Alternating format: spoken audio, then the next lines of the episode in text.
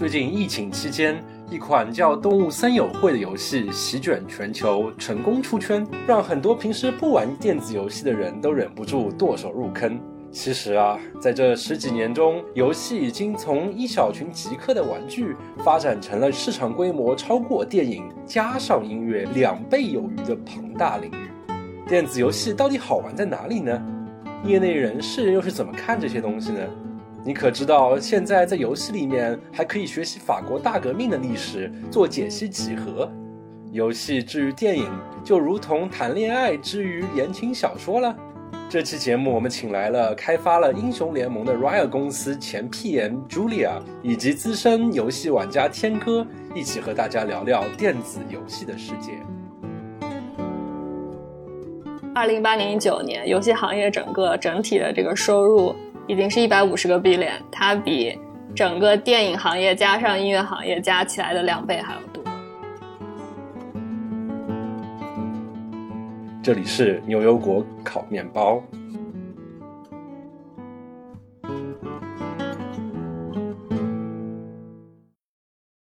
今天啊，我们这期节目主要是聊电子游戏，因为我们之前其实聊过一期桌面游戏，那时候就有这样一个想法，就是哎，现在大家都在疫情的时候宅在家里面，其实相比之前的情况下面，玩电子游戏的情况就多了很多。与此同时呢，有一款。爆款的游戏叫《动物之森》，正好也非常契合现在这样疫情大家宅在家里面的这样的一个时期。然后，包括我们之前其实做了一期呃在家工作的节目，也聊到了《动森》这款游戏如何解决大家都宅在家里这个问题。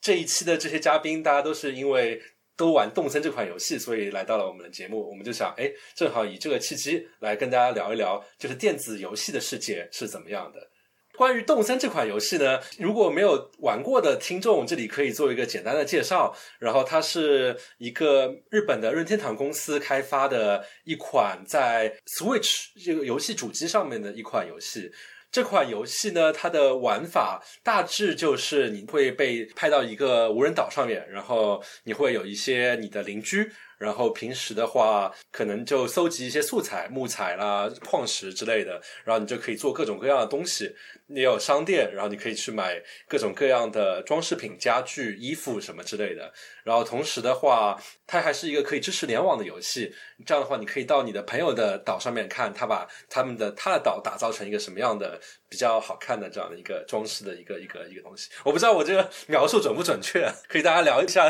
动森对于他们来说是个什么样的游戏。嗯，我可以说一点嗯，我觉得描述的基本准确啊，就是说动森它正式名字好像叫动物森友会吧。国内还有个名字叫猛男捡树枝，对我好像也听说过。对，这这个游戏实际上好像它已经有十几年历史了，对吧？就之前好像就实际是一个老 IP 了，不是一个新的。然后之前似乎也也有不少的热门玩家了。我自己接触实际上是也就是这一代出来之后才第一次听说这个游戏，纯属冲动消费买了这个游戏，买了之后就。没有停下来，所以说完全是偶然遇到的。不过它这个游戏的内容呢，呃，你刚才描述的已经比较准确了。基本上就是你到了一个荒岛上，然后你可以砍树，你可以钓鱼，可以捉虫，然后你可以自己做很多手工的东西，然后来建设你的家。你可以做室内装潢，你可以修建你的岛。慢慢慢慢的就会解锁很多新的功能，然后你可以把你的岛修得越来越复杂。我可能可以给一点更多的一点背景知识，因为。虽然说动森这次就是引起了比较大的轰动，但其实刚刚呃天哥说的，这是一个非常老的 IP，其实它是有十九年的 IP，而且它之前的五代就是已经有两三代都已经超过了千万的销量，所以就说虽然圈外看起来它好像是突然火起来，但其实它已经有非常非常这个坚实的一个群众基础吧。然后动森其实它本身它其实就是一个非常高自由度的养成模拟游戏。就这是最简单的概括，然后你可以在里面做很多很多自己的事情，然后可以发挥自己创造力，也可以去做，就是根据它所有的里面的任务和系统去收集啊，然后去装饰啊，这样子。像聊到电子游戏话题，我就会想起来小时候玩游戏的时候，我妈经常会问我一个灵魂拷问，就是每次她看到我玩电子游戏的时候，她就问我这有什么好玩的呢？那么对于动森这款游戏，那么对于大家来说，这有什么好玩的呢？呃，我妈也问过我这个问题，所以 我可以跟你讲我怎么回答我妈这个问题。我就是觉得说，首先现在因为关禁闭嘛，就是大家都不能出门了。那动森它刚好就是一模拟了你生活在一个呃没有人的岛上，对吧？就你自己跟一堆虚拟的，你也知道这个现实中不存在的小动物。但是呢，你也可以坐飞机出去去 visit 你的朋友，就走访你的各种朋友，或者叫你的朋友到你的岛上来这个开 party。所以就是说，这个游戏我跟我妈解释的，就是说好玩之处就在于说，哎，我现在见不了我的朋友，但是我可以在岛上跟我的朋友一起玩，这个也挺开心的。这是我对我妈的回答。我觉得我妈可能不会问我这个问题，因为我妈自己 以前也玩一点游戏，她以前在红白机，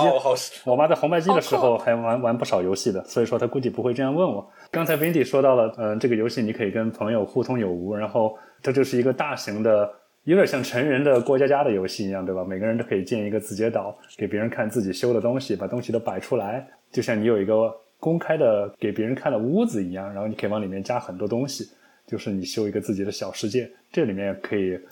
就像你玩 LEGO 一样，你拼出来的东西给别人展示的时候，还是有不少的满足感的。但是它中间自己也有一些任务了，你完成那些任务，可能有一些也有一些满足感。但我觉得最主要的满足感还是来自于大家互通有无，然后相互展示自己的成果吧。我感觉是这样。我个人感触最深的两个体验是说，我在动森里主要追求的是收集体验。就我觉得它里面可以收集的东西实在太多了，而且。从这个花鸟、这个鱼虫，没有鸟花鱼虫，然后到它这个家具和它整个的服饰系统，就是你会发现里面它的多样性真的是非让你非常有收集冲动。不管你喜欢什么样的风格，你都会想要去就给它凑个全套。收集体验这个东西，我觉得是很多人都会有的一个一个这个驱动力，就是从你小时候收集这个各种各样的盒子、糖纸，对吧？然后到现在，你这个收藏，你你你就想要一个全套的这个 full collection 的感觉摆在家里。对，这个是电子游戏内和游戏外都有。然后另外一个，对我觉得它的创造体验也特别有意思。我觉得它那个度把握的非常好。它一方面没有像像 Minecraft 我是不玩的，因为我觉得 Minecraft 从就是像素开始，我有点就是无从下手。但是它自己本身的自由度又。足够说能让你建造出非常非常多不同风格，然后能够表现你自己性格的一个小世界，就像刚刚啊天哥说的这样。对我觉得这两个是原驱动力。然后我发现这个东西，就是说这个游戏好像给每人都有一点不同的享受，而且搜集这个东西，我感觉也许不对，但感觉好像就说女生更喜欢搜集一点，尤其尤其是搜集不同东西，把它全套搜集齐。男生好像可能相对喜欢修建一点，这是我猜想的，因为我个人对。搜集本身的兴趣就不大，但我特别喜欢修东西，所以说每个人都在游戏里面能找到一点自己特别喜欢的方面。这个游戏本身可能成功也在于它满足了很多非常不同的群体的需求，那把不同的群体都连在一块儿，大家都能一块玩儿。之前有可能根本玩不到一块儿的人也能玩到一块儿。我也有男性朋友，就是每天就是钓鱼抓 虫，他们就是想把这个博物馆给装满，可能跟性格无关。对对，可能跟个人性格对。对，像我的话，其实也代表另外一批玩家吧。就是像我的话，也没有说要把所有东西都收集完，然后我也没说说我要把一个岛建造成一个非什么五星岛。对我来说，就是这个游戏就是一个非常放松的一件事情。我每天可能在这游戏上面也不会花很长的时间，因为它这游戏有很多的随机性在里面。就比如说每天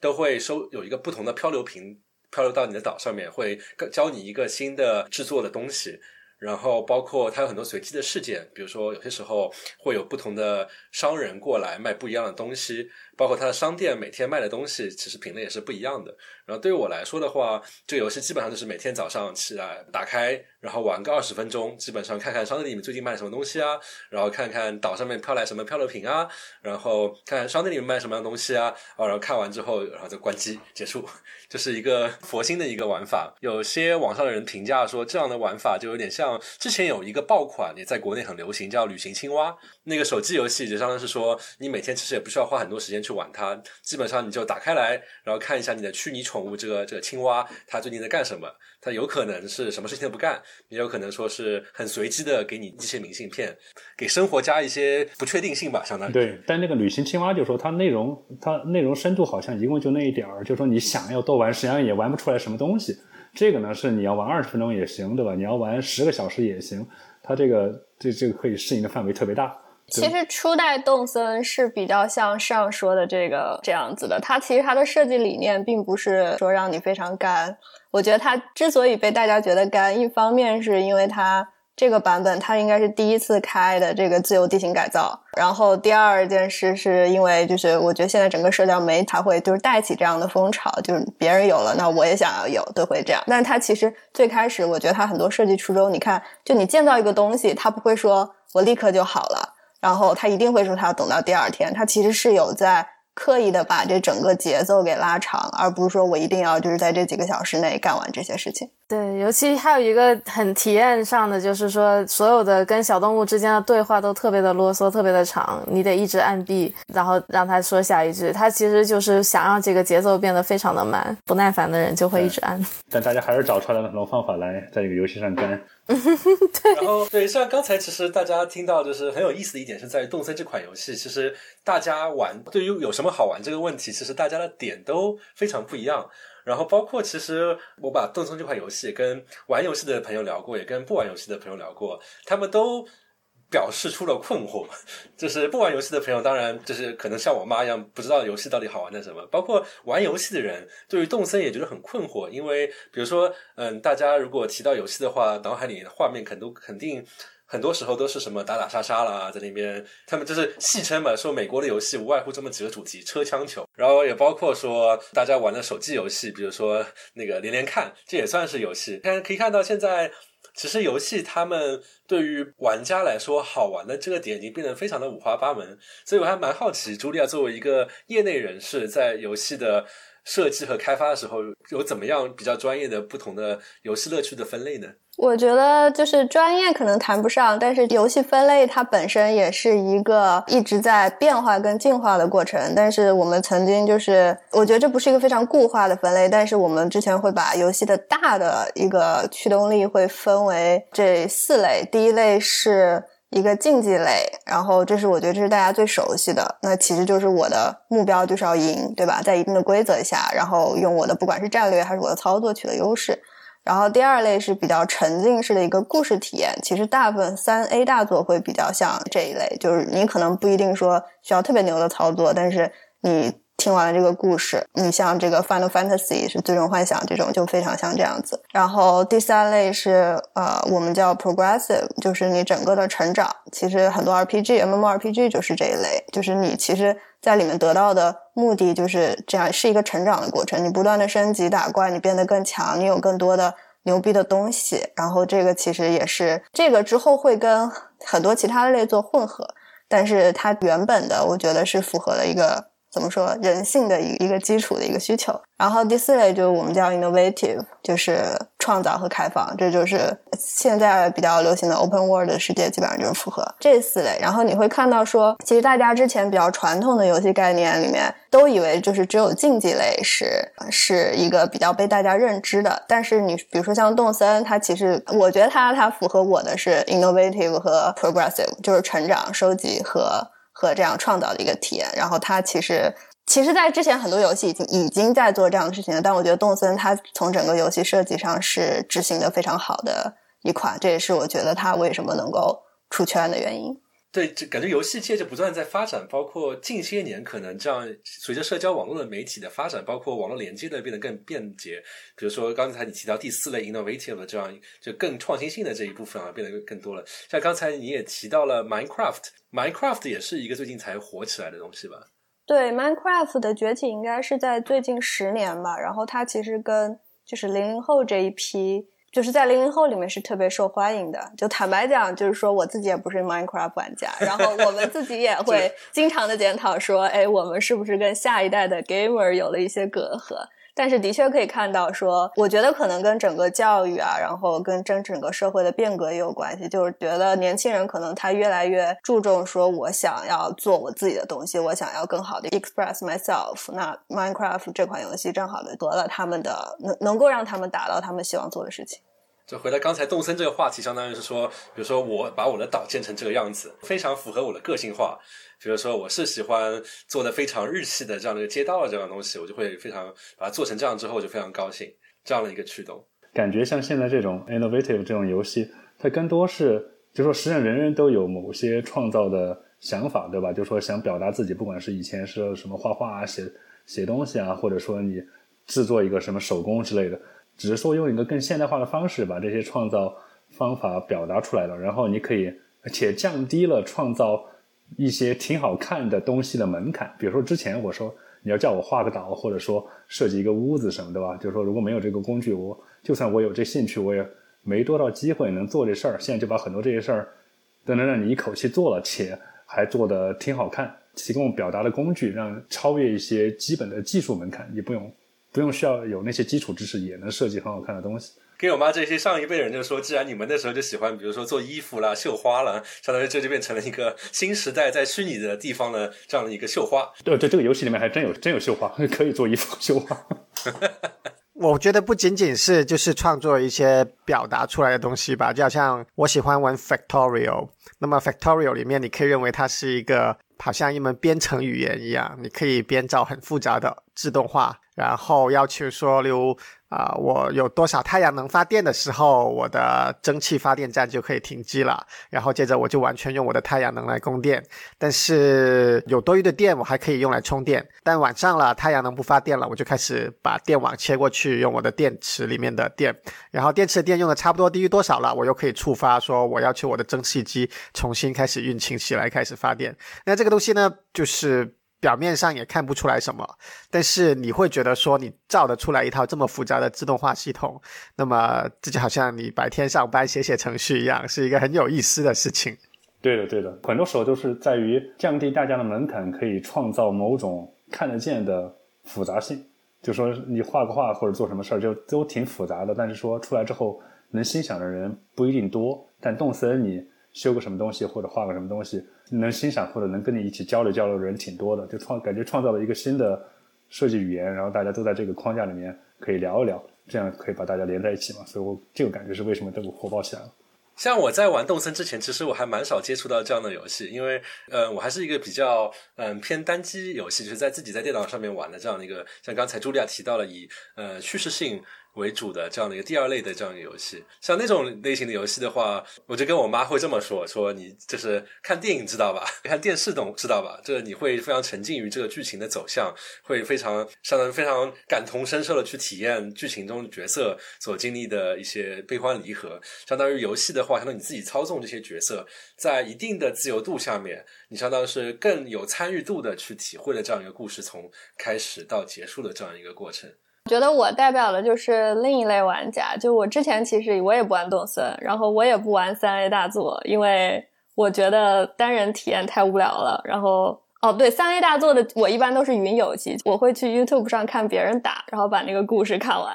因为这样的话，我会觉得感觉是对我最有效率的方式去了解这个。三 A 游就是补充一下，三 A 游戏就是那种高投入、高制作的、非常电影化的这样的一种游戏。对，非常精美的、精美的一般一般你们说三 A 大作是都指那种 RPG 风格的吗？还是说不一定？就说第一人称射击那种也都算？如果真的算来说，应该是高制作、高投入的，就就算三 A 大作。只是说之前。基本上的代表都是以主机游戏为主，而主机游戏又是以这种沉浸式的单人体验为主的。我之前最多的就是玩的最多的还是竞技类，因为我觉得那个是最刺激的，而且坦白讲短平快，我四十分钟、三十分钟打一局，而且我还可以跟朋友一起打。但是我觉得动森也是这次机缘巧合，说主要在社交网络上比较火，然后说尝试一下，然后发现，哎，它其实的确更很好的符合了我个人的一些兴趣，包括说在疫情期间的一些宅在家里的打发时间的需求。那像你刚才提到你喜欢竞技游戏的话，比如说还是回答那个向长辈们解释它好玩在哪里，就相当于是跟体育运动其实就比较接近了，本质上还说是一个体育竞技的一个一个乐趣。对，就是其实我觉得游戏跟体育，包括一些棋牌类，它在本质上都是很一致的。它就是说，我在一定的规则下，然后你通过你的这个，不管是身体的能力、操作的能力和一些战略，就是思维的能力，然后取得一个胜利，对吧？只是说游戏，因为我们把这个世界搬到了虚拟上面，从它的整个复杂度，然后整个设定上都有更大的空间。其实我觉得简单来说就是这样而已。只是说，可能因为游戏比较容易沉迷，又因为与现实世界剥离，所以长辈们在至少在那一代的长辈们会比较难接受这个概念。但我觉得现在的确也变得越来越主流，适度总是好的嘛。而且这个竞技游戏感觉就是说跟 board game 的联系也还不小，就虽然 board game 现在成了自己一个单独的行业一样，但就说很多游戏感觉设计上也是跟它一脉相承，只是把它做到了就交互性更强的一个平台上。对，竞技类游戏一般一般，因为主要是还是跟操作有关系，就是它跟会跟你的反应速度会关系大一点。像 board game，它主要是策略，对策略。其实卡牌就是有一类卡牌游戏，它你它也有它自己的电竞，它也有策略，它也可以做竞技方面的东西，只是它的竞技并不是说我拼手速。刚才提到操作，其实像我是比较喜欢偏单机个人，就是那种剧情化的游戏嘛。但是像这个领域，反正非常有意思。他们最近的发展也发展出一种，我可以说是一种邪教吧。但是这个邪教越来越主流了，就是非常，就是他们会非常非常难。就是这里我可以讲一下它的背景故事。就是一般来说，比如说大家有一些像我们这个年纪的玩家都会知道一个游戏叫《仙剑奇侠传》。一般来说，这样的游戏都是会给，就是你玩这个游戏的时候会有一点挑战性，面对的敌人就是也不是随便搞一搞就可以打败的。但是这个挑战性会非常的小，就是大概的你只要不要犯太大太多的错误，大家一路过去都不会碰到太多的挫折。但是慢慢的。大家会发觉这样的游戏不能满足追求刺激的、更刺激的这样的一个人的需求。比如说像茱莉亚这种追求更刺激的话，就可能就流失了，不去玩这类游戏，可能去玩电子竞技游戏了。所以慢慢的，突然有一个游戏开发者提出来说：“诶，是不是我们要反其道而为之？”不是说我们的游戏变得越来越简单，越来让让玩家玩变得方便，而是说我们让游戏变得非常难。同样，你还是打怪，但是这个怪就变得非常的难，你必须要按照非常严格的操作、非常精密的操作才能够把它打败。虽然玩家会失败很多次。但是与此同时，因为很挑战，所以你打败这个怪兽的时候，你的满足感会变得非常大。然后这种想法怎么样？然后慢慢的，大家发觉这种类型的游戏反而变得大家变得非常喜欢，也可以提供类似于竞技游戏这种挑战性。怎么说呢？我觉得这个的确是，就我知道你说的这几款游戏吧，就是从大的，包括这个黑魂魂系列，然后人王，其实都是类似这样的。从小的，你刚刚说这个。因为挫折啊，让你继续玩的，我就想到了一款游戏叫做 Flappy Bird 啊，就是对你开始死的非常惨。游戏，对我觉得这个的 确是它相当于是说在找到了一个点，就是让大家觉得它不可思议，这个东西怎么这么难呢？然后反而去激起了人类想要去征服和挑战的一个欲望。我觉得这个的确是，但是从大的竞技角度来看，我觉得黑魂还是一个相对小众的一个品类。对，所以我觉得它之所以出圈，是根据它的话题性。就它出圈，并不是说很多人玩，是说很多人在聊。就因为大家觉得它难，包括它整个游戏，当然它游戏的就是基底还是非常非常好的，它整个设计、画面，然后包括它的故事都是非常好的。所以你会发现，就是它是一个非常值得拿出来说的东西。但是。就从我的朋友里面，就我朋友里面很多都是 gamer，但真正魂游戏打通关的还是非常的凤毛麟角。所以我觉得，就是大家很多人会说，OK，我想去挑战，但是真正的能够说我就是那么宁愿的被虐这么五十个小时，我还愿意去走完这全程的人。还是不多的，因为我现在是一个魂类游戏，就是这样高难度的单机游戏的一个爱好者嘛，就是觉得玩完这种游戏之后，再玩普通的单机游戏，觉得啊太简单了，根本就没有没有挑战性，这好无聊啊。那可能你就是比较适合魂类游戏的，我期待你的通关。嗯，有一种像那个超级玛丽，不是说最早那个超级玛丽，它那个 Super Mario 在后面也不是有那种可以自己设计关卡呢？我忘了是在哪个平台上面了。啊，是 Switch 上面一款游戏叫《马里游制造》。但最后也就是完全拼手速和拼那个操作的熟练程度，那最后也是一局要反复试个几十上百遍，有些才过得去的，就是感觉已经形成了一个小众群体，但这个群体数量也许还不小，我不知道它有多大，但是就专门集中于挑战这一类特别的游戏成就，但我不知道这个在就是 Julia 看在整个游戏界这种人或者这一类的玩家是到底是多大一个比例，或者是他们有多重要在市场上。我觉得它肯定是一个很重要的一个垂直领域，然后也不断会有游戏去挑战这一块。但是我的大众可能就定义比较高一点，就我可能只会把这些一些现象级的游戏会定义成大众。我觉得这个游戏，因为它它可以在舆论上出圈，但它在玩法上还是比较难出圈的。你你说如果一个非 gamer 他去看黑魂的那个操作界面，他可能就已经懵了，就都不要说去挑战，我都不知道怎么去开始。对它的就是整个的入手门槛还是会比较高一些。好吧，有有些 learning curve 实在是太陡了吧？对对对。而刚才你们提到像魂游戏这种，就是说操作难度非常大，入门门槛非常高，且全程打通大概要五十多个小时。对，一般来说，这全程打通多少个小时，这个游戏就算是挺难了。它难度跟全程打通的时间其实不相关，全程打通只是说它的游戏内容需要你打多久。还有这操作难度的问题。对，我可以打简单模式，也可以打五十五十个小时，只是因为它剧情需要那么久。刚才提到了一个游戏时长这样的一个概念，我觉得这也是一个挺好的把游戏分类的这样的一个事情。就比如说刚才呃朱亮提到他喜欢说竞技类游戏，然后竞技类游戏其实。所谓的游戏时长，比如说，如果你看是单局的游戏，从开始玩到结束的话，其实是非常短的。国内玩家，比如说玩王者荣耀会比较多，那么可能一局王者荣耀就三十分钟不到的时间就结束了。但是像刚才提到第二类和第三类，相当于是以叙事为主、以角色成长为主这种游戏，那么现在业界比较常见的游戏时长，差不多会是在四十到六十小时。从开始到结束这样的一个一个一个概念，就差不多。大家觉得四十到六十小时的游戏时间，那么玩家会觉得我花，比如说七十美金买这样一个游戏是值的。然后另外一方面的话，他们会觉得四十到六十小时差不多可以把一个完整的故事给大致讲完了。再回到了动森这样的游戏，他们其实没有一个游戏时长的概念，就是你要不断的去改进你的岛，就是一直玩到你玩腻为止。这游戏也没有个终局。对，这个游戏可以无穷无尽的玩下去。而且你到 YouTube 上看那些。就特别牛的岛的那些 walkthrough，他们介绍的时长都简直是叹为观止。我会觉得动森的主要的故事线的时长可能在一百个小时之内，大概七八十个小时，你就可以玩到那个，就是你解锁所有的东西，后面就已经是你自由探索。当然，自由探索的部分很多游戏都是这样。就比如说，如果你魂你要打三遍，每一遍都高难度百分之百什么的这种 perfect 的 situation，你也会需要更长时间。对，包括他们有些人打那些小游戏嘛，就每一局你说打到什么一个星、两个星、三个星，对吧？都是可以花的功夫会非常不一样。就像那个 Overcooked，Overcooked 是一个算是入门门槛中等，但是每一局要打到最高分、打到最多星的话，实际上需要很久很久练习。也很难，对。需要一个 PM 的游戏，尤其是你多几个人一起打的话，需要有一个 PM 来指挥这那个协作。分手分手厨房是吧？情侣间打会吵架，然后 team 间打来磨练大家的沟通技巧。刚刚提到那个 Overcooked 这游戏，科普一下，它是一款相当于是几个朋友之间合作来烧菜，就经营一个厨房的这样的游戏。然后相当于是每一关就是会让你就是不同的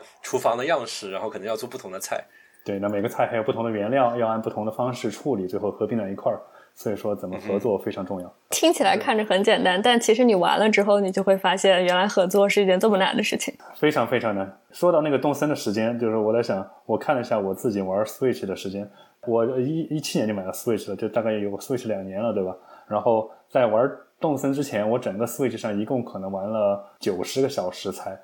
然后我最早买是为了为那个 Zelda 买的，但实际上并没有玩多久的 Zelda。然后之前玩的最多的是那个呃联机对战的那个 Puyo Puyo Tetris，就是一个就像 Tetris 一样的游戏，但比 Tetris 要复杂一些。但买到动森之后，Tetris 就是俄罗斯方块。对，Tetris 是俄罗斯方块，但那个游戏叫 Puyo Puyo Tetris，是一个叫 Puyo，就有点像那种四个小小圆团在一块就能消掉，有点像那以前那个玛丽医生消消乐，消消乐对，类似吧，但它可以做搞得非常复杂。然后就那个东西我玩了非常长的时间，因为老是跟别人一块竞技。但是动森就是我之前一共玩了八九十个小时吧，所有加起来。然后动森买到之后两个月玩了二百一十个小时，对，这在我大部分朋友里也是常态。我之前 Switch 我也是二零一七年买的，我在 Switch 上只玩了十个小时，因为我之前不玩主机游戏。但动森我现在是一百二十个小时，然后我朋友里面大概有一半以上，就二十多个人都是超过两百个小时，高的有七百多个小时。对，七百多的岛我见过一些 YouTube，太吓人了。就是大家可以看到，这不同类型的游戏，他们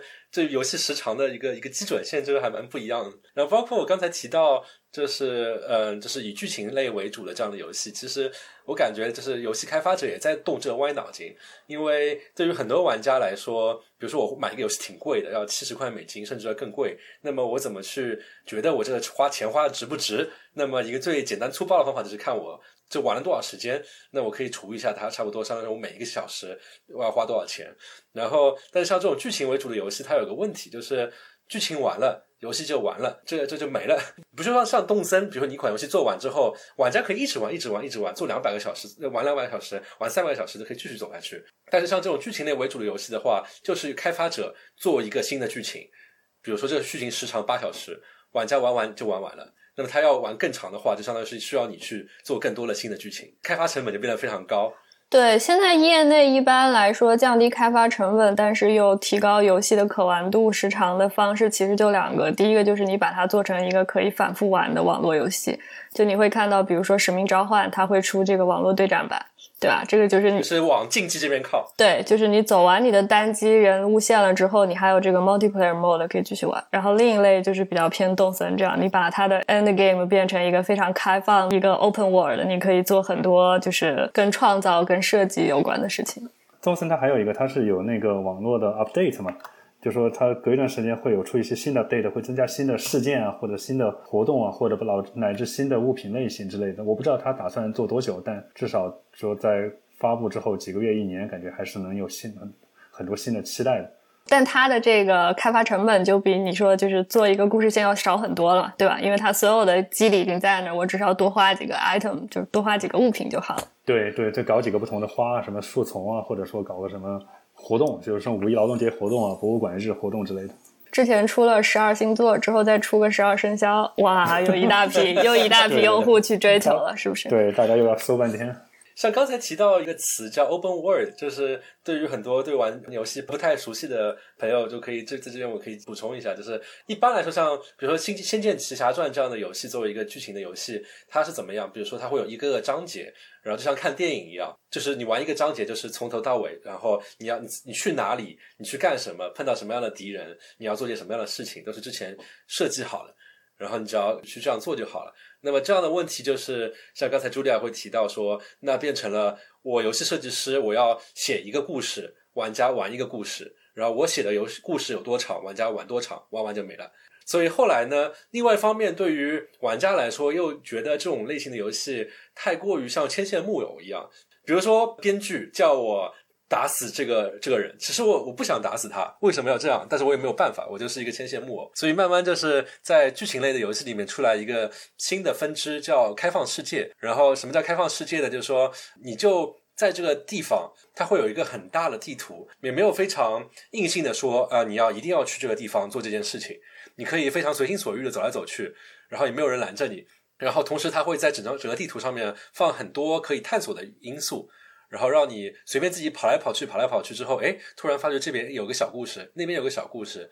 然后这样的话，使得你更愿意自己自发的在那边这这个世界里进行探索。这样的话，他只要把这个世界设计好了，那么玩家在这个世界上面会待的时间其实是可以扩展的，就像动森一样，你就可以在这个世界我一百个小时、两百个小时，就算我把本来的那些剧情过完之后，我还是可以在这个世界去做一些我愿意做的事情。这也算是一个近几年的一个新的一个分支吧。对，另外一个，因为你刚刚说到这个，我觉得可以提一下的，就是塞尔达。就塞尔达，它就是塞尔达荒野之息，就它本身是一个可能偏 RPG 的游戏，但是它因为这个游戏设计的，再次称赞一下任天堂的设计能力还是太强了。就是它其实最后会把它整个世界设计成一个非常像开放世界的一个东西，就是你不跟它没有一个非常强的。Guided 的这样的一个故事线，虽然它有故事，但是你依然可以在这整个塞尔达世界里面干很多很多的事情。所以我觉得，就是任天堂的这样的一个设计能力还是一脉相承的。塞尔达那个时候，我还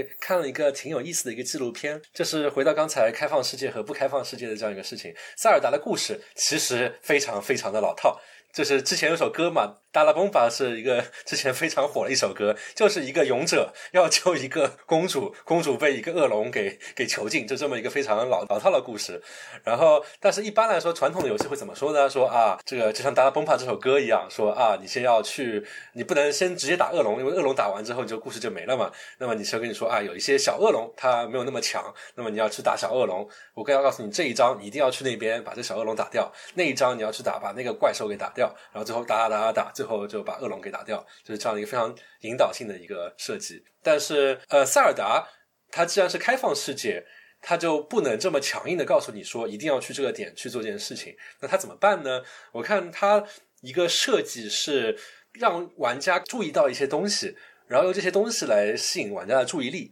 就像这个游戏。它会这个世界有很多高塔，就像有很多古古代文明的高塔，非常非常的高，以至于你在这个平地上面，你远远的看，说哦那边有一个高塔，然后你就会勾起你的好奇心，说我要往那边走。我要去看看那边高塔上面是什么意思。通过这样一个好奇心驱动玩家了之后，游戏设计师再在你到那个高塔的这样一条路线上面去穿插一些零星的剧情，让你自然而然的在这条路上面会碰到这样的事情，碰到这样的故事，然后最后真真的去到那个高塔那边。对他把一个类似提线木偶的设计变得好像真的是你自己在你自己在去探索一样，但其实游戏设计师他都已经帮你埋好坑了。对的，就是说你还是生活在 Matrix 里面，但你以为你自己是自主活动。对你以为是自己的，但其实都是设计好的。对，所有的偶遇，所有的东西都是钓鱼执法。这好像是 Westworld。Westworld 它本身也是一个游戏嘛，只是更高级的一个 从虚拟又变成了一个现实的电子游戏。在 Westworld 的话是在普通游戏，你是知道你在一个游戏，然后你知道你被操纵的话，估计你也没有那么失望，因为一开始的预设、心理预设就已经在那儿了。Westworld 的话，也许有些人去了之后期待太高，或者说因为真实性太强，然后自己把普通世界的想法带入到里面了，然后你就会失望越高。但我觉得，如果你把 Westworld 作为游戏沉浸式体验的一个就是 Destiny，这个我觉得也是完全合理的。因，为它其实到最后就是真的就是完全沉浸式，然后真实并且有冲击力的这样的一个体验。对，但你最终还是要控制它的，就是你要让所有东西的冲突发生的比较密集嘛，你不能像普通生活一样冲突每三年发生一次的话，那估计就没有人玩了。那还是那这样的话，你还是需要设计。刚才提到塞尔达，我看那个纪录片的时候，他也提到了这个问题，就是说有一个会在游戏里面提到的一个概念叫做节奏。就是这个节奏，就相当于是你让这个冲突多频繁的发生。就刚才提到塞尔达这个故事的时候，他看他的纪录片就讲，他游戏设计师就会计算说，玩家一开始初始的点到那个高塔之间的距离，如果按游戏的时间需要走多少时间，你在那边每走五分钟或者每走十分钟，会让你碰到一件什么样的事情？这样的话，让你就就感觉说，既不是那么的像真实世界一样，可能每过三年才会发生的事情，又不会太过于频繁，应接不暇。对塞尔达之前让我还非常惊喜的一个是，我觉得它整个初期新手体验做得非常好。其实就是如果你玩到后面，你会发现塞尔达是一个非常复杂的系统，它光这个能力就有这么七八种还是六七种，然后它还有什么各种火焰系统，然后它整个水啊风，就是它几个元素也可以做不同的变化。这个其实对一个新手上手来说是就是非常的复杂，学习的 curve 会非常的高。但是他们这个他通过一个就是开始，开始你不觉得你在做新手教程，你只是感觉你在探索这个世界，然后你就会发现你，哎，又发现了一个新的东西，哎，又发现了一个新的东西。通过这样的方式去去了解这整个游戏庞大的系统，就我觉得这种细微之处的节奏的把握和它的整个 learning curve 的控制啊、也是做的非常好的一个地方。对，我在想，如果你你把所有的这些游戏都比成长篇小说的话，Nintendo 任天堂像是一个非常会写长篇小说的游戏公司，把里面的节奏、人物和所有的冲突都做得非常好。然后我只有两个游戏，就是我最近玩的游戏里面，虽然我也没玩很多了，但就说动森和塞尔达这两个游戏都有给我产生过同样一个感觉，就是说在 YouTube 上看别人游戏的视频的时候，两个游戏都产生过他那人玩的跟我玩的是同一个游戏吗？这种感觉，就说到玩到后面的时候，你可以发生的新事情、新的能力、新的动作，或者说新的建设非常多，以至于跟你刚开始看到的东西已经面目全非。就说乃至觉得，我这玩的是同一个游戏吗？别的很多游戏并没有这个感觉，感觉就说 OK，剧情很长，你到后面你最多也就是剧情到了后面看到一些没有的场景，但这个游戏的话就感觉就是整个人就是里面那个角色，你控制那个角色，或者说你所在的那个场景有了脱胎换骨的变化，在整个游戏的 life cycle 里面，这种感觉是非常感觉非常牛的。我觉得这种也是得益于大家会在一款游戏上面不断的去玩，比如说三四十个小时这件事情。我觉得作为一个类比的话，比如说桌游，桌游是因为它有限制，说我们大家一帮朋友在在这边，突然我们要决定玩这个桌游，那么。我们在这里开 party 可能就开四小时，我不可能说搞一个非常复杂的系统，然后说你打第一轮的时候让你玩这些机制，第二轮的时候加一些更复杂的机制，这是一个很难办到的事情。所以桌游它就会做的相对来说比较简单。游戏就是因为你可以不断的去玩，有四十个小时的时间，所以就可以说一开始的时候让你不觉得有很多东西可以做，也不是很复杂。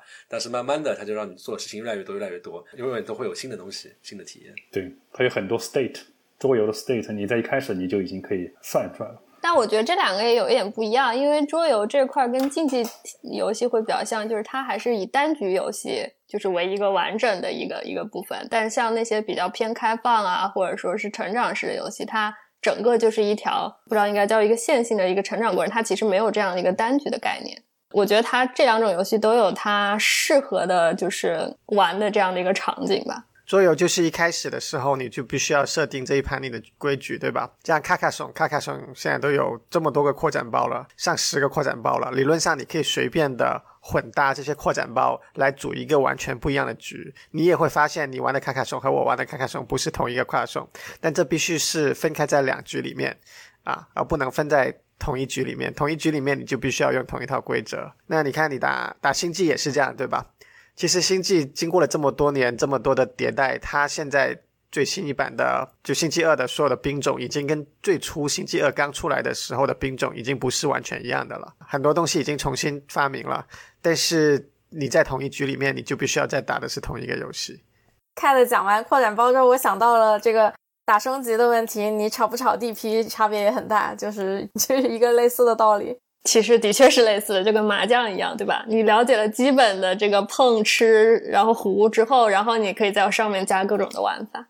对，广东麻将还是台湾麻将，还是四川麻将？四川麻将，对，都很不一样。对，但这些最终是同一个游戏被改造成了不同的版本嘛？就是你每次玩，你得先选好你要玩哪一个，对吧？然后你再玩。但就说动森，跟我不是说那个动森和那个和那个 Zelda，就说你在同一个游戏里面，它的整个它的周期里面会呈现很多不同的局面，这个局面。那你前后基本上都觉得哇，难以想象后面的局面会出现在你玩开始的时候。对我刚开始玩的时候是对他一无所知的，然后我真的以为就是一个上去这个种种树、抓抓鱼、捉捉虫子的一个游戏。后面原来是这个样子，我是完全没有想到的。对，就这个我觉得其实也可以套回到刚才朱莉亚讲到的，就是成长也是让玩家觉得开心的元素之一。就比如说你会觉得一开始有玩游戏的时候，你只能做这么一点事情。然后每过一段时间，哎，我会做一些新的事情了。每过一段时间，我会做新的事情了。我我我做的事情变得越来越多了。然后我相当是变，我有一种成长感。成长跟刚刚说那个 learning curve 其实挺相关的，就是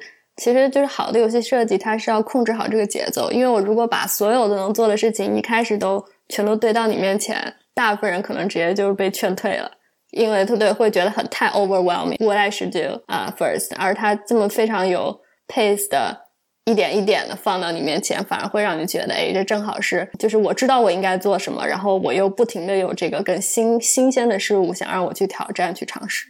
对，这种游戏就一开始它隐藏了很多，隐藏了很多你可能知道的东西，你不像下棋的，比如说你下象棋、下国际象棋、下围棋，就是整个局面你能知道的所有信息都已经在棋盘上了。可能也有这样的游戏，就是有些 puzzle 游戏就是这样的，你一开始所有你能知道的信息都已经在那儿了，你就是解这个谜就行了，但。不少游戏是随着你时间也是一个参数，对吧？你随着时间的进展，你会知道更多的信息，你会发现局面的变化。这种成长的过程，就就感觉另外一种方式让人着迷。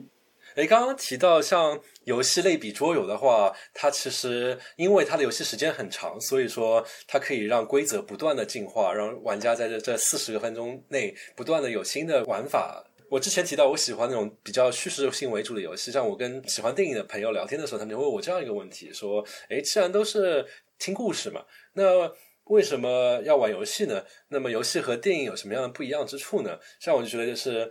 一方面是游戏的时间很长，所以说它可以塞进去两个小时的时电影所不能涵盖的很多方方面面的细节。然后另外一部分是因为游戏你是操纵角色去做一些事情，包括刚才提到开放世界，其实你是可以自由自在的决定这个剧情的走向要干什么。那么我不知道大家就是玩游戏的来说有没有什么一个之前看电影啦、打桌游啦之类的娱乐没有的体验。觉得另外一个可以相关的比喻就是说，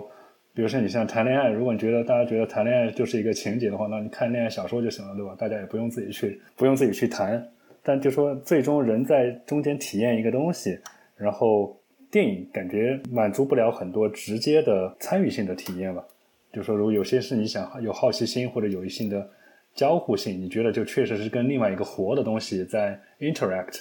这种体验游戏可以告诉你，而有时候里面就是真人嘛。就说，实际上它部分也满足一个社交的要求。就算没有社交，你也是在跟一个行为模式非常复杂的电脑在交互。然后这中间就像你养一只小动物，或者说跟另外一个人聊天一样，这个体验是电影怎么都不可能给你的。电影永远都是一个单方向的给，对吧？就像看书一样。对，就是游戏设计里面其实有一个小概念叫做正反馈嘛。然后我觉得这个是游戏可以给电影给不了的，就是说你做了一件事情，然后立刻得到了一个反馈，不管是说你解开了一个谜题，然后你跟他你做了一个选择，就这些是你可以立刻得到的一个成就感，而这些都是已经就是叠加在一个好的故事啊，或者说是竞技啊等等等等之上的东西。我觉得这个只有交互性能够带来的游戏比较特有的一点。你刚刚提到一个正反馈，我就想到现在有些游游戏所带来的负反馈，也是个挺好玩的，让人更沉浸的一个方法。像刚才提到电影，其实最近也有一些游戏的一个一个分支，叫做互动式电影，其中有个代表作叫做《底特律变人》这样一款游戏，它也没有很复杂的操作，就是大部分的时候，你其实只要做在几个选项里面做个选择。就比如说，呃，他讲的故事是讲，比如说在未来有一些人造人、机器人，那么他们就有一个问题，说机器人到底有没有人权嘛？就相当于他们有个故事，就是说他们有很多的逃跑、逃亡的这样的过程，就跟一部电影一样。但同时，它的有意思之处是在于它的剧情有很多的不同的分支，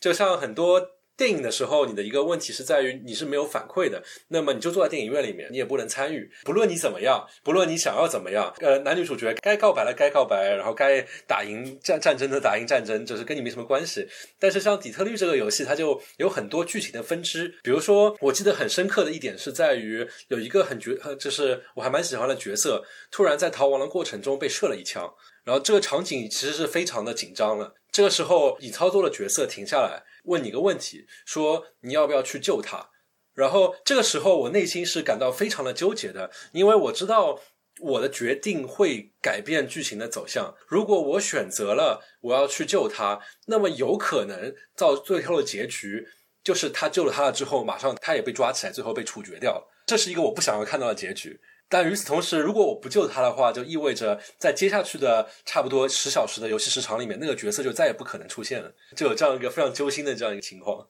对，会觉得之后的发展趋势就是电影跟游戏之后会 overlap 的地方会越来越多。就互动式电影也是最近比较火的一个话题。不，除了你刚刚说的那个，包括之前 Netflix 上黑镜出的那个 Bandersnatch 也是这样。我刚才也正想说那个黑镜那个，但是以前包括以前在电视节目里面、综艺节目里面也出过那种像人生 A B 剧一样，对吧？就是说你看一个片到一个点，然后大家可以讨论选一个分支，就像大家一起在电视上一起玩一个游戏一样，就相当于是游戏反而影响了一些比较传统的一些娱乐。我觉得你的例子举了一个很重要的因素，就是。你的游戏中的选择是否会真的产生影响力？会不会影响结果？是吧？Does your choice matter？这是一个非常重要的因素。我也觉得说，一个游戏我到底是选择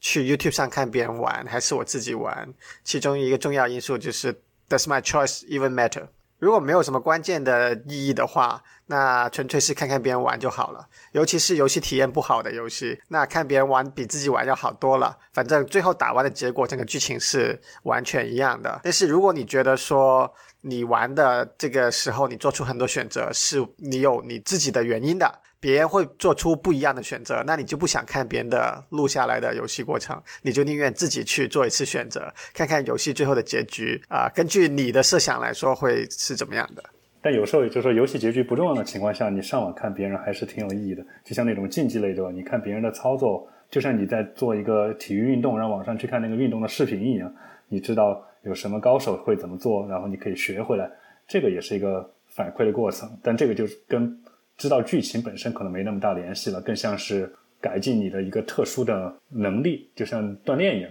游戏不仅仅是让你有这样一个选择的权利，同时的话也是让你能够通过其他其他的维度来感受到一些它要传递的信息。就比如说电影的话，它可能只能通过一些分镜，包括一些光影。包括剧情，包括音乐，来塑造这样一个环境，让你知道哦，这是一个非常浪漫的场景；知道哦，这是一个非常恐怖的场景，或者是一个很有压迫感的场景。但是游戏的话，就可以让你直接去面对这样一个非常有压迫感的一个敌人，就是你知道很难打，就是打了半天就是打不赢，那么你就会通过一个新的维度，能够知道说哦，它是一个很强的东西。我现在面对一个很大的挑战。对，我觉得有时候游戏设计的好，确实能够给你一个就是第一人称的体验吧，就好像 Death Stranding 里面，只有你自己去玩了，你才知道摔一下有多么的崩溃，尤其是在雪山顶上摔下来。哎，刚刚提到一款游戏叫 Death Stranding，也是一个最近蛮有话题度的一款游戏，叫《死亡搁浅》。呃，刚才看聊到那个点，就是在于。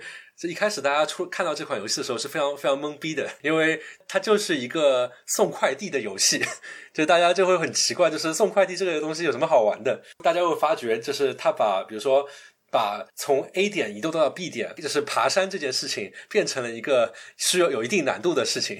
对这个游戏，我听说过，但没有玩过。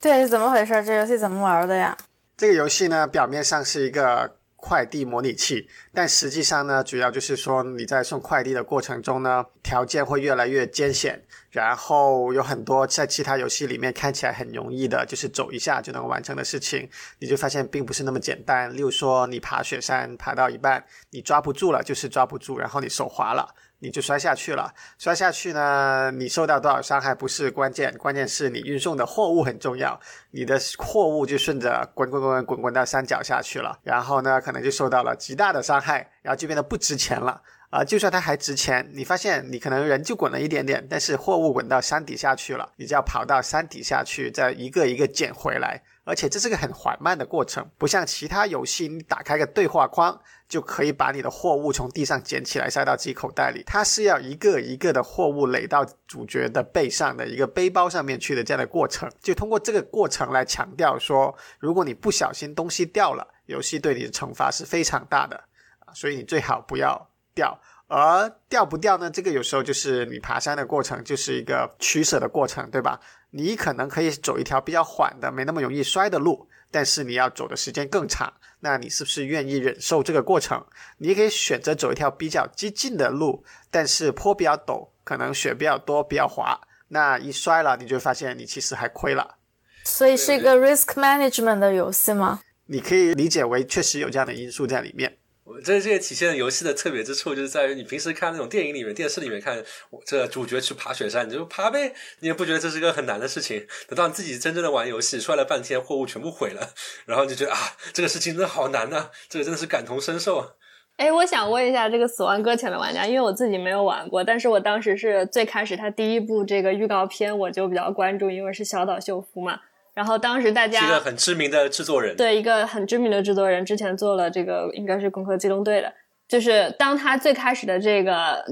预告片出来的时候，大家对这个游戏表现的这样的一个世界观是非常好奇的，大家都觉得他可能会有一个非常非常新颖的设定，因为当时那个。第一，这个名字嘛，死亡搁浅。然后当时他的这个预告片里，我记得有这种婴儿，然后全感觉像被什么石油覆盖的世界，然后穿着太空服、生化服的人类等等等等这样的因素，是不明觉厉。对，就感觉就好像哇，好屌的感觉。就我想问一下，这个玩过了之后，就是你对这个世界观后面是一个什么样的？有觉得震撼吗？是这样子的，你只有真的进入了新冠的时代，你才觉得这事情有多么的震撼。就是游戏刚发布的时候，啊，大家终于玩上了，才理解当初的那么多宣传片是讲的是什么。讲的就是说，在一个未来的世界，发生了一个叫做“死亡搁浅”的事件，而且这个事件呢，会导致所有的人类，甚至所有的生命都会死亡掉。那么呢，这个事件在发生的过程中呢，就导致你游戏世界里有很多死去的人，变成了好像鬼魂一样漂移在这个世界里。而这些人呢，跟正常人一接触呢，就会发生这个好像正物质和反物质相撞一样的一个大爆炸。所以呢，由于这件事情，就逼迫着人类全部都住到了好像这个地铁站一样的地下避难所去了。然后主角，没错，主角呢作为一个英雄，就是一个送货的。也就是说，在这个世界里面，收获已经是一个极其危险的事情，随时都可能撞到这些漂移的鬼魂，然后炸出一个大坑来。而这个大坑还把周围的一些避难所给炸毁了。那主角作为一个神奇的人物，就穿梭于这些布满了鬼魂的这个。开放世界，然后把货物从一个避难所送到另外一个避难所去。那么一开始这个游戏刚出来的时候，大家就觉得说，哇，这个世界设定很神奇啊！但谁会觉得这样的世界是设定是真实的？真的是太扯了。不过既然是小岛秀夫做的，那他做什么我都玩。然后过了几个月呢，新冠呢，大家就真的是避难所了，大家就哪里都不去了。然后觉得，哇，这个预言好准确啊！而且送快递真的很重要。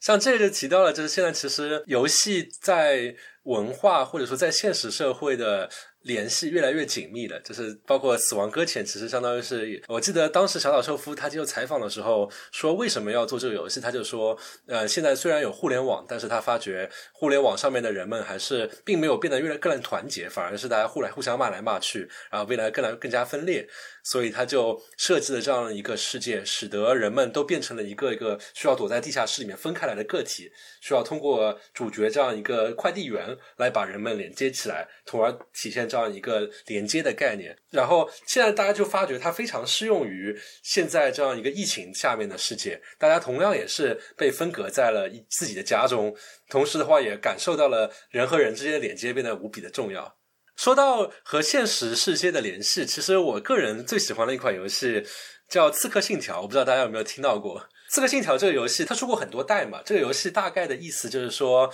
呃，你扮演一个刺客，但是它的有有意思之处是在于会把。一个真的在历史上面发生过的是一个时代，给还原到游戏之中去。比如说，它第一代的时候是在十字军东征时期的叙利亚，相当于是那段时间正好是十字军东征，就有个这样的穆斯林和基督教的这个冲突嘛。包括刺客 （assassin） 这个词，就是当时的所诞生出来一个教派，这是第一代。然后第二代是在文艺复兴时期的佛罗伦萨，包括后来又去了罗马和威尼斯。然后第三代是是独立战争时期的美国，然后第四代是大航海时代末期的加勒比海，然后第五代是呃法国大革命时期的巴黎，然后第六代是维多利亚时代的伦敦，然后第七代是古埃及在埃及艳后的那个时代，然后第八代是在普罗奔尼撒战争时期的就是古希腊，然后现在马上要出第九代了，是呃维京人入侵新英格兰这样的一个时期。像我之所以觉得这个游戏对我来说很好玩的原因，是在于它。真的非常考据的还原了当时一个历史的事件，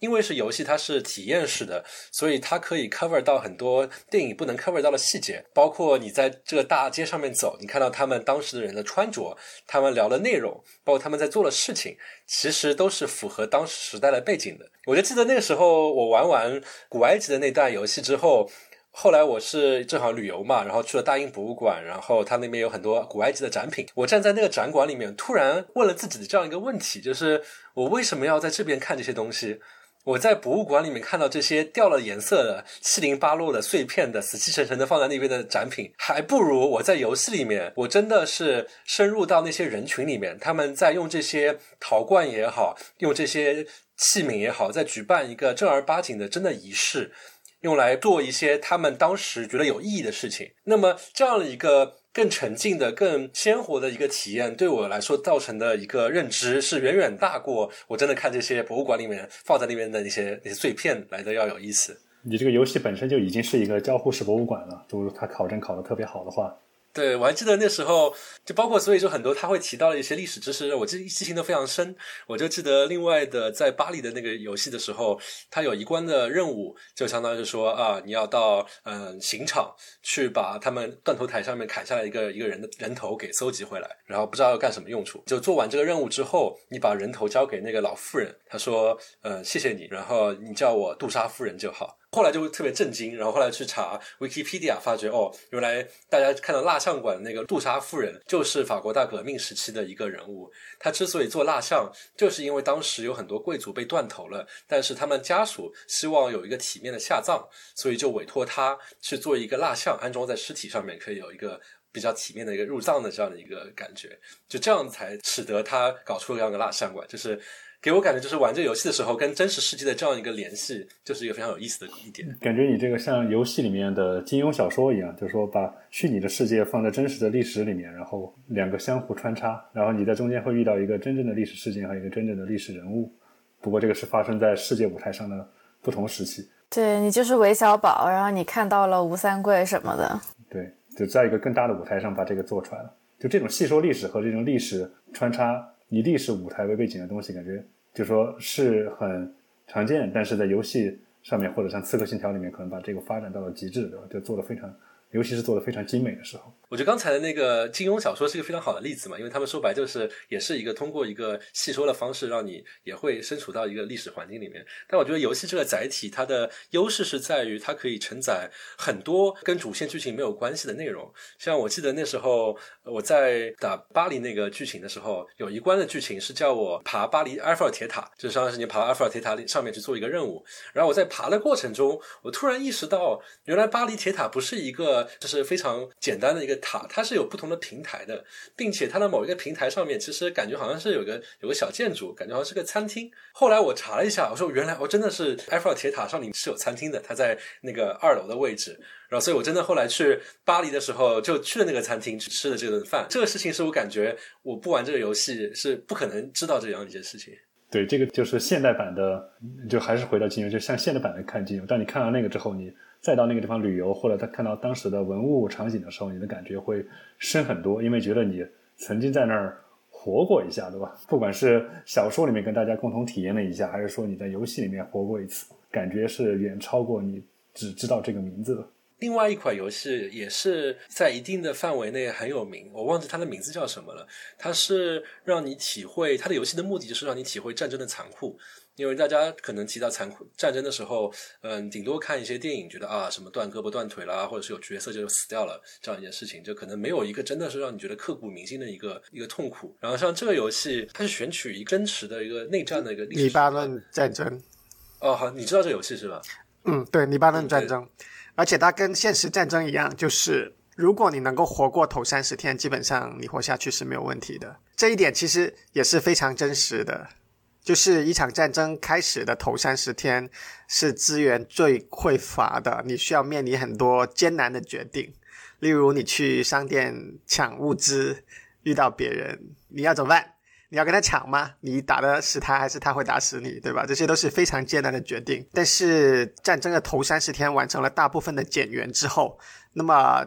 物资对于剩下还能活着的人来说，就变得非常的丰富，所以剩下的人就可以一直活下去，直到等到战争结束。这个游戏也是，就是只要你头三十天能够活下来了，那么接下来你就每天听着电台广播，看看最后什么时候宣布战争结束，我们重新回到和平了，那你就胜利了。记得游戏里面有一个桥段，就是说，因为这个游戏相当于是。你要活下去，就一定要去获得物资，相当于物资就是你的游戏驱动力。但是，比如说有一个剧情桥段，就是说你你突然发觉一户老人家，他们其实没有什么抵抗能力，同时他们有一定的物资。这个时候，你就要问自己的问题：到底是你要为了自己活下去去抢他们的物资，但是这样的话就一定意味着他们会死。网上很多人的评价说，玩完这个游戏之后，就整个人都不好，就长期 处于一个非常郁闷的一个心情下面，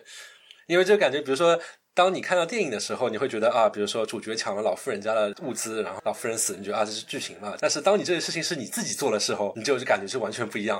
很快的说一个，就说你现在也是 Switch 上面的，因为我最近大部分的游戏都在 Switch，就是 Super Mario Odyssey，我不知道你们有多少人玩了，它也是 Super Mario，是一个超级玛丽的最新版。对，它也是，反正有在一个星球上不同的地方旅行，然后采集一些东西，最后反正它有一个主线剧情在那儿了，有一些非常有趣的玩法。你自己头上那个帽子是富有生命的，你可以把那个帽子扔出去，附在任何一个物体上面，然后于是你就可以像你的灵魂附在那个物体身上一样，拥有了那个物体的属性。一般来说。你只能附在比如说别的一个动物或者别的一个敌人角色身上，于是你就可以有它的能力。但它这个游戏有趣的是，你可以附在很多没有生命的东西上面，包括你可以附在电上面，你就变成一个电火花，或者你附在一个什么望远镜上面，或者一个水装、一个木桩上面，就有很多不同的玩法。这一点挺新奇的。然后这个游戏它的动作操作，因为 Switch 本身你两个手柄可以分开嘛，所以增加了很多。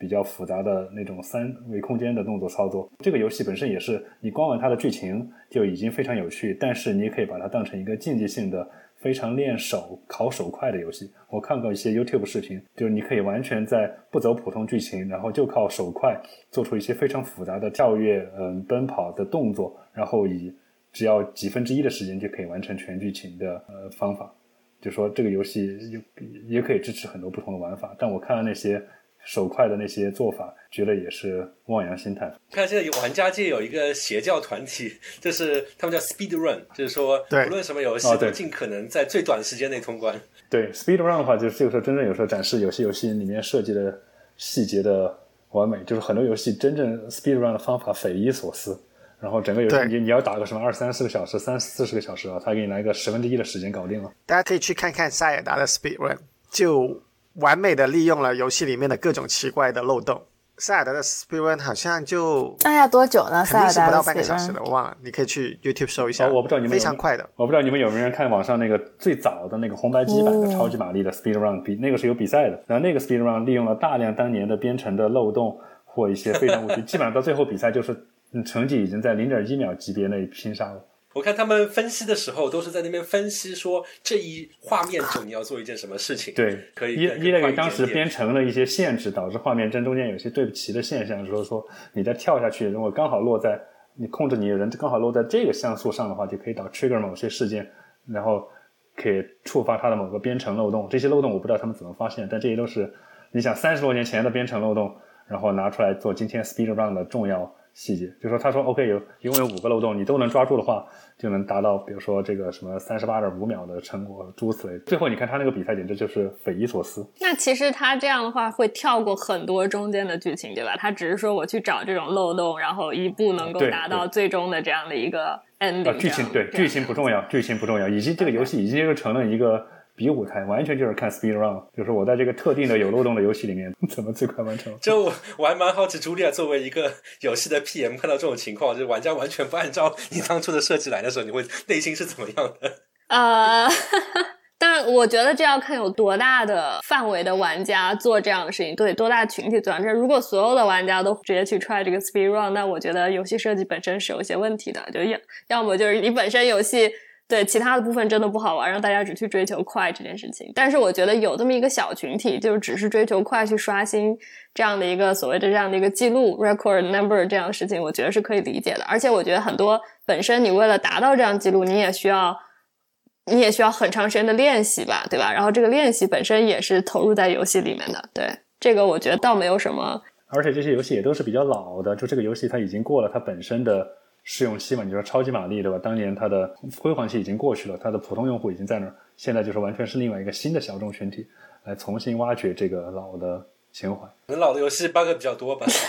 我再想一下，我觉得 Speed Run 它有一点好处是，它其实对这个游戏的这个传播会很有帮助，因为不管它这个 Speed Run，它会做成一个就是一个话题啊，比如说你说如果我说十个小时打完了黑魂啊，这个本身在社交媒体上大家就会觉得哇，怎么可能？然后另外它做出来的一些衍生的一些内容，包括视频什么的，也会有更多的人去看，所以这个本身对游戏的 marketing 啊、publishing 啊这块其实是非常有帮助的。诶，那我还蛮好奇，就是现在游戏传统游戏可能就说我卖的时候我要投电视广告，这些非常传统的方法。那现在为了传播一款游戏，游戏的厂商会尝试什么新的奇技淫巧呢？现在最大的一个变化就是说，直播这件事情和整个的内容衍生产业变得越来越重要。你也会看到，就是说，现在基本上网络游戏、PC 版的网络游戏，这个 Twitch 都会是一个很大的平台。然后大家也会越来越重视去扶持一些我们叫 PUGC 吧，就是一些比较头部的内容的一些主播，比如说，比如说有一些 YouTube 的一些主播。啊，他可能会更愿意去帮你的游戏制作一些好的内容，对这块都是在以前没有的。那相反，就是从传统的这些广告渠道来说，会减少一些。当然，我看到大部分的这个 console game，因为他们是卖 copy 的，所以从卖 copy 的角度来讲，这些可能还是不可避免的，会需要一些。但是从现在这种 free to play，就是它靠长期运营的这样的网络竞技游戏来讲，他们可能会。从有针对性的去做一些投放，就比如说我可能更愿意去这个某一些社区垂直的社区去做这样的，不管是可能是广告，但可能更多有的时候会偏向一个活动的这样的一个行为。像我自己观察到，就是感觉现在游戏千奇千奇百怪的吧，我可以这么说。像有一款非常知名的游戏叫《最终幻想》，也是一个讲一个故事的这种类型的游戏。然后它第十三部的一个女主角。然后跟做了一个非常有意思的跨界，是和好像是 GUCCI 还是 LV 这样的奢侈品牌来做跨界，就是这个角色去带着，比如说那个奢侈品牌的包包，然后拍广告片。这个就是整个游戏和非游戏行业的跨界，现在的确是越来越经常了。我不知道你们有没有关注英雄联盟，去年十月份跟 LV 做了一个跨界，LV 出了一整款。一整套从包包到衣服到鞋子到配饰，就是 L L 叉 L V 的系列。然后相应的英雄联盟做了一款一个一新英雄，然后它其中的一个皮肤是带着一个 L V 的小包包的。对一个 IP 真的喜爱的一些玩家，他的购买力是很强的。而且我看现在其实，嗯，刚才我一直提到电影嘛，其实你会发觉影视行业跟游戏行业就是走的也越来越近了。像，嗯，有一款非常不错的国内的游戏叫《古剑奇谭》，然后它之前就推出了一些电视剧，好像蛮成功的。因为《古剑奇谭》其实也是一个 IP 嘛，就是我觉得国内现在这就是一套产业链。就从一般很多的 IP，它可能不管是从漫画或者是小说起，很多是从小说，比如说晋江文学网起，然后它就会开始做动漫改编，然后游戏改编，然后电视剧改编，然后电影改编，就是这整个一套，就是从这一个原 IP 起，都是它商业化的一种方式，也是把这个 IP 扩展，就是影响力越来越大的一种方式。对，所以我觉得就是娱乐行业万变不离其宗吧。它强调交互性，但是也有一大部分游戏是强调故事性的嘛。那这个其实跟电影它针对的很多的群体也是会有类似的，不管电影还是电视剧。因为它现在游戏的画面越来越好，所以它的角色就越来越像真人。所以有些游戏就拿真人演员来做游戏里面角色，也作为一个卖点。像刚才 Cat 提到的那个《死亡搁浅》，他就请了那个这《行尸走肉》里面那个他们叫奴哥这样一个一个角色来做主角。然后包括他的游戏角色脸就跟他真人演员的脸是一模一样的，包括还有那个呃挪威吧，是挪威的国宝级演员，我忘记是名字，就是演汉尼拔的那个，就是长相非常冷峻的那个角色，也在《死亡搁浅》里面演一个相对于反派的一个角色。包括那个之前《水形物语》的导演 Toro 也是在《死亡搁浅》里面演一其中的一个 NPC 的角色。哦，说到演员这个，我还想起 FIFA，就前一阵看朋友玩 FIFA，才发现说，哦，里面那些球星其实就跟现实世界上的就是长得就一模一样。就我已经很多年没有看别人玩 FIFA 了，现在看的话，就说觉得还蛮蛮厉害的，就是这些 rendering 什么的做的都好真实啊。而且我还听到一个特别好玩的事情，就是有些球员会抗议游戏公司把自己的数值调的太低了，他们自己觉得。对，你的你的虚拟世界的存在感的。形象已经非常重要了，但我在想，FIFA 现在你搞他搞了那么多就真实的形象，这是要花多少功夫去买？不知道买什么肖像权，或者要谈一些版权之类的东西。都是直接向 FIFA 整个买的吧？就整个买了对吧？OK，感觉是一个。只要你是参与 FIFA 的球员，理论上你就已经把授权给了他，所以可以统一也，整个买就可以了。对。像单个的游戏去买这些非常大明星的肖像权，其实还是很非常少见的。但我们能看到，就是好莱坞有一些明星，他已经就开始用游戏去做商业化了。比如说最著名的那个 Kardashian，就金卡戴珊的那个，他自己就有自己的手游，好像是一个换装游戏，也是一个 IP 和一个 celebrity 变现的一个方式。然后包括我看，就是像国内的。王者荣耀也会经常会跟一些其他的动漫的公司搞这样一个联合，比如说出一个皮肤是呃某个日本的动漫角色，或者说是在欧美这边的，就是说跟什么 DC 合作做成一个蝙蝠侠的这样的一个皮肤，这样搞跨界。这个在游戏行业已经是比较正常的操作了，但是。比较 tricky 的就是一般一般的游戏，如果他在乎自己的 IP 的话，他既不想就是直接把其他的角色照搬到自己的世界里来，但是又想去就做一些 reference，就是去就让大家就是能联想到这个东西是一个类型的。刚刚提到，其实还是蛮让人印象深刻的，因为大家之前一直觉得游戏就是一个。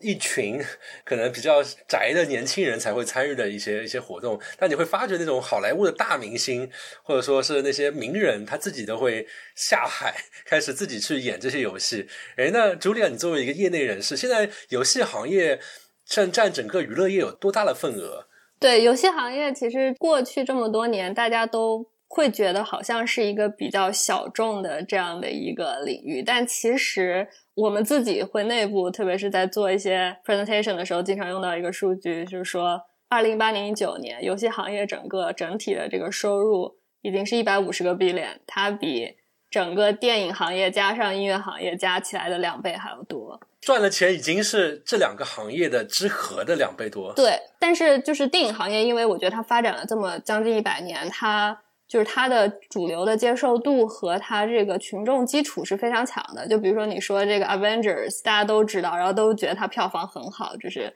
billion 这种级别。但其实我可以说，基本上每年年收入超过 billion 的游戏，我都能数出来十个。但是大家都不知道，就很多游戏它都是说它在一个比较一个小众、相对小众的群体里面啊、一直是闷声发大财。对，闷声发大财，或者说它没有在主流媒体或主流的这样的一个聚光灯下。但是就是我们也能看到说，现在游戏，因为第一是就我们刚刚说的这种跨界的因素，包括跟电影啊，跟一些这样的一个品牌啊，做一些这样的跨界的一个联动，这样越来越被大家认知。然后另外一个也是我觉得也是非常值得一提的，就是说电竞这件事情也越来越被大家接受。电子竞技就是 我们刚刚说的所有的竞技类的游戏，其实你想，就是你有足球赛，你有篮球赛，那你做一个游戏的话，你也可以就把它用一个比赛的方式来呈现。那小到你可以跟你朋友打比赛，那大到就可以就可以变成你这个区域比赛，这个呃你这个全国的比赛，以及上升到最高就是说你国际上的也有比赛。那现在已经有很多款游戏，它每年都在做这样的一个国际性的比赛。包括某一些某一些赛事，我直接点名吧，比如说英雄联盟，它这个 近几年的全球总决赛的观赛的人数已经不输于 NBA 了。这些事情就是很多，就是都是我们能看到说电子竞技这个在越来越多被主流，首先是被年轻人所喜爱并且接受的一种，包括从娱乐啊，然后以及说追求这样的一个竞技精神的一个方式，然后另外也是从。一些呃官方媒体的一些官方的比较偏官方的一些组织跟媒体的认可，比如说奥运会也慢慢也去承认它变成一个正式的体育项目，然后像中国国内有很多政府已经开始去扶持电竞作为一个区域性的产业啊、来去发展。我自己个人也是希望之后能看到，就是说电竞真的就是能像体育一样，就是能变成大家非常常见的一种娱乐方式。那刚才朱莉亚说出了几个数字，才真的是让让我非常耳目一新啊！就是原来游戏已经默默的成长为一个收入上面已经是吊打电影和音乐，以及游戏的观看的人数已经比肩 NBA 这么大、这么主流的这样的一个一个世界。我觉得啊，这次听过。这一期节目之后，我觉得对于我来说，虽然我玩游戏，我也觉得是有很多新的知识的。我们现这期节目也感觉差不多了，我觉得在结束之前，可以邀请各位嘉宾跟观众分享推荐一个他们最值得推荐的游戏，并且能分享一下为什么吗？哎，朱亮，你开始吧，先。我能推荐两个吗？啊，可以啊。我想推荐两个游戏，因为一个是一个是大作，一个是独立游戏。因为我一直都觉得我特别想要支持独立，特别是国产独立游戏的开发者。这里再插播一句，就是说，独立游戏更像是，比如说有一个小的 studio，然后可能就三五个人，然后自己做了一个比较小规模的一个游戏。对啊、我想推荐的一款独立游戏叫做是 Steam 上一款中文游戏，我我不知道大家之前有没有听过，叫做《泰晤绘卷》。因为我们之前不是在聊动森嘛，然后动森的复杂的系统，当时就让我想到另一款，但是非常国风的一款啊、这种也算是一个模拟养成的游戏啊。泰晤绘卷是一款啊、也是一个相对开放模拟养成游戏，里面的系统复杂的程度我就不多说了，但是它是由一个中文系的制作人做的，他去讲述了一个故事，然后跟中国文化比较相关的一个故事，然后里面又有繁多的武侠门派。以及各种修仙系统跟读书系统，所以对中国文化感兴趣的同学，我觉得可以去玩一下。然后，另外这个游戏我觉得非常牛逼的点在于它的初始团队只有三点五个人，而且应该只有一个人是全职在做这件事情的。当然，他们现在因为在 Steam 上 Early Access 火了之后，应该应该扩展一些团队。但是我非常敬仰这些。有着一片初心，然后就能真的去做出一个非常还不错的一个搭了一个非常不错的一个雏形的这样的游戏开发者。那这是独立游戏，那么大作你想推荐哪一款呢？大作我要推荐一款 我的老东家 Riot Games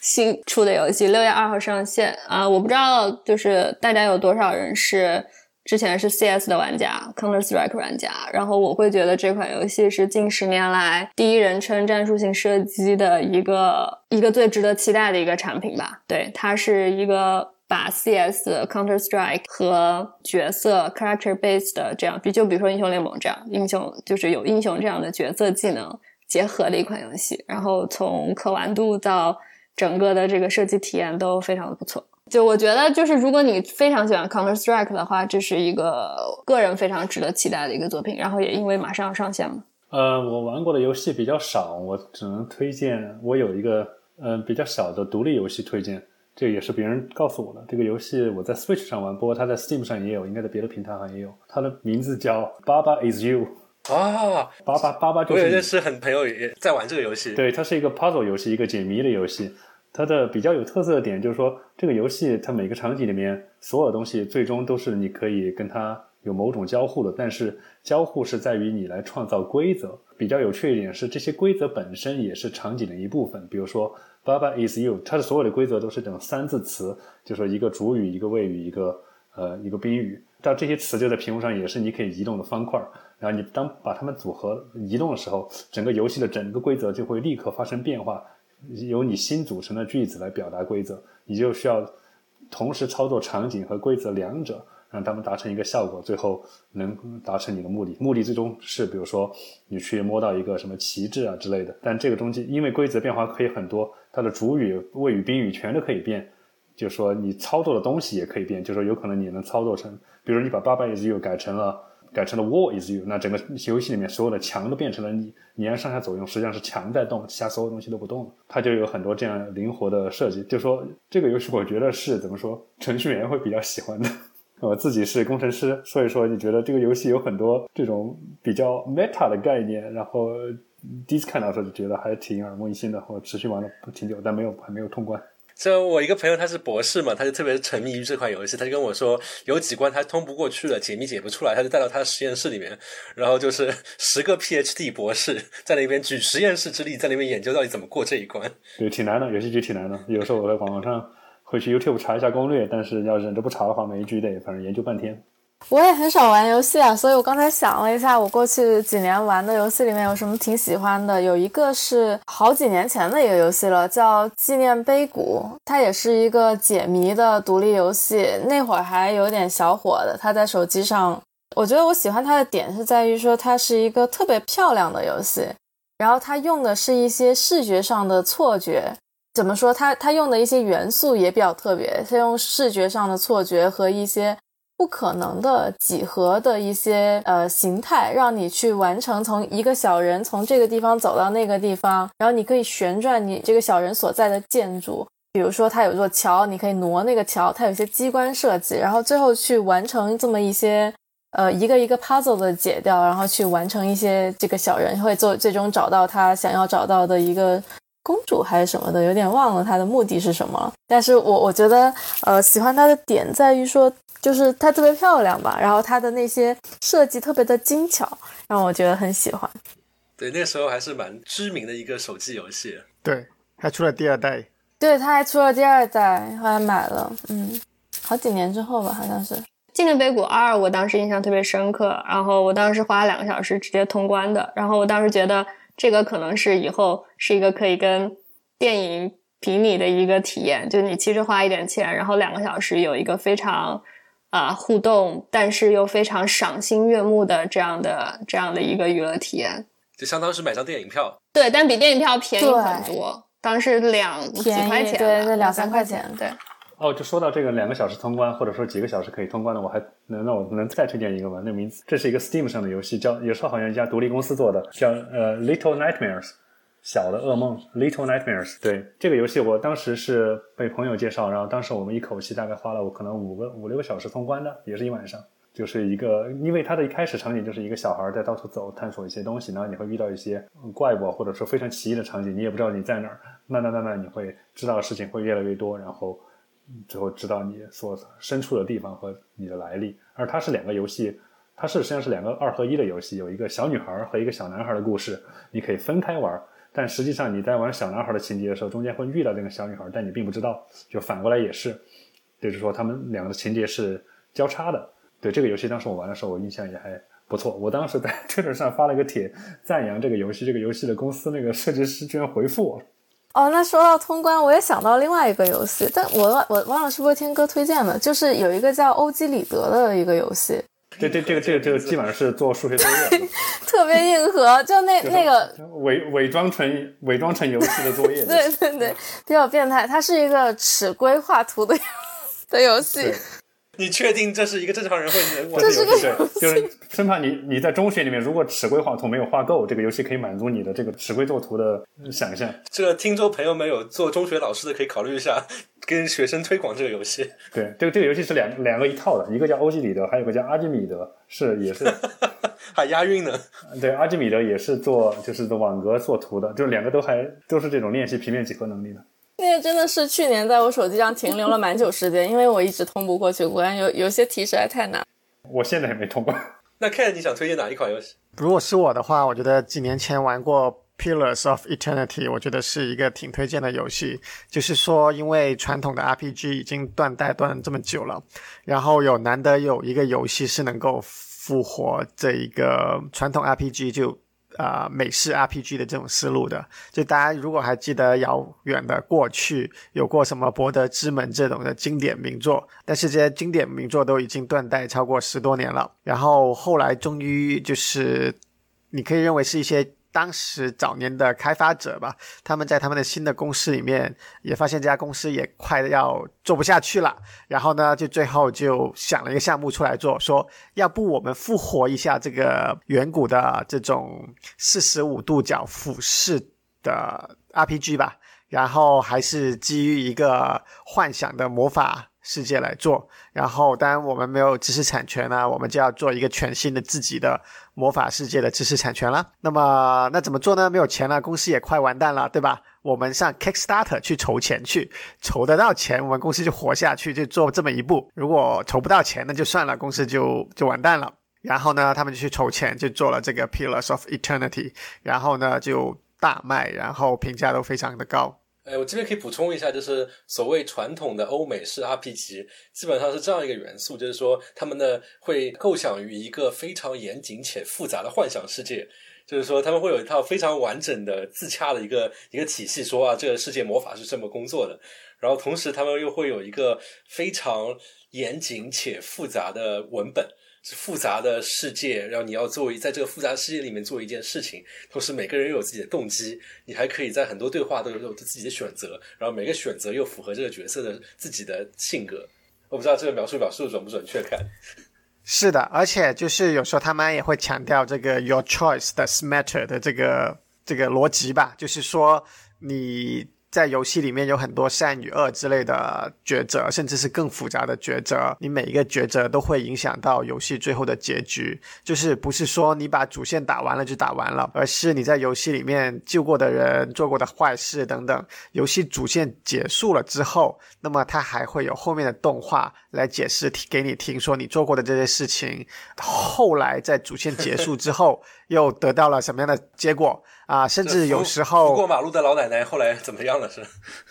对对对对对，甚至有时候你预期你想做一件好事，结果因为这个 unintended consequence，它变成了一件坏事。刚才看提到《博德之门》，我记得我很早以前打过这个游戏，我记得印象很深刻，就是在于你在游戏里面完全可以做个大恶人，就是本来你要买卖的那些商家你都可以杀死，只是说你做完这些事情之后，就是警察队，就是就相当于秩序维护队就会满世界来追杀你。但我的话，其实我还真的非常想推荐一款国产游戏，叫《古剑奇谭》。他们最近那出到了第三部，像刚才提到《仙剑奇侠传》嘛，就是他们那个团队其实是《仙剑奇侠传三》和四的这样的一个开发团队，但是后来《仙剑奇侠传四》了之后，他们因为资金的原因，所以解散了。但是后来正好有贵人相助，他们又形成了一个新的工作室，然后做《古剑奇谭》这样一个游戏系列。像我之所以提呃推荐这个系列，主要有两个原因吧。然后第一个原因是在于这个团队非常的上进，在技术非常有限的情况下面，还是不断的推陈出新，去尝试跟得上时代的游戏玩法。比如说，呃，《仙剑奇侠传》，大家可能知道这是一个回合制的，就是你来操作一回合，我来操作一回合。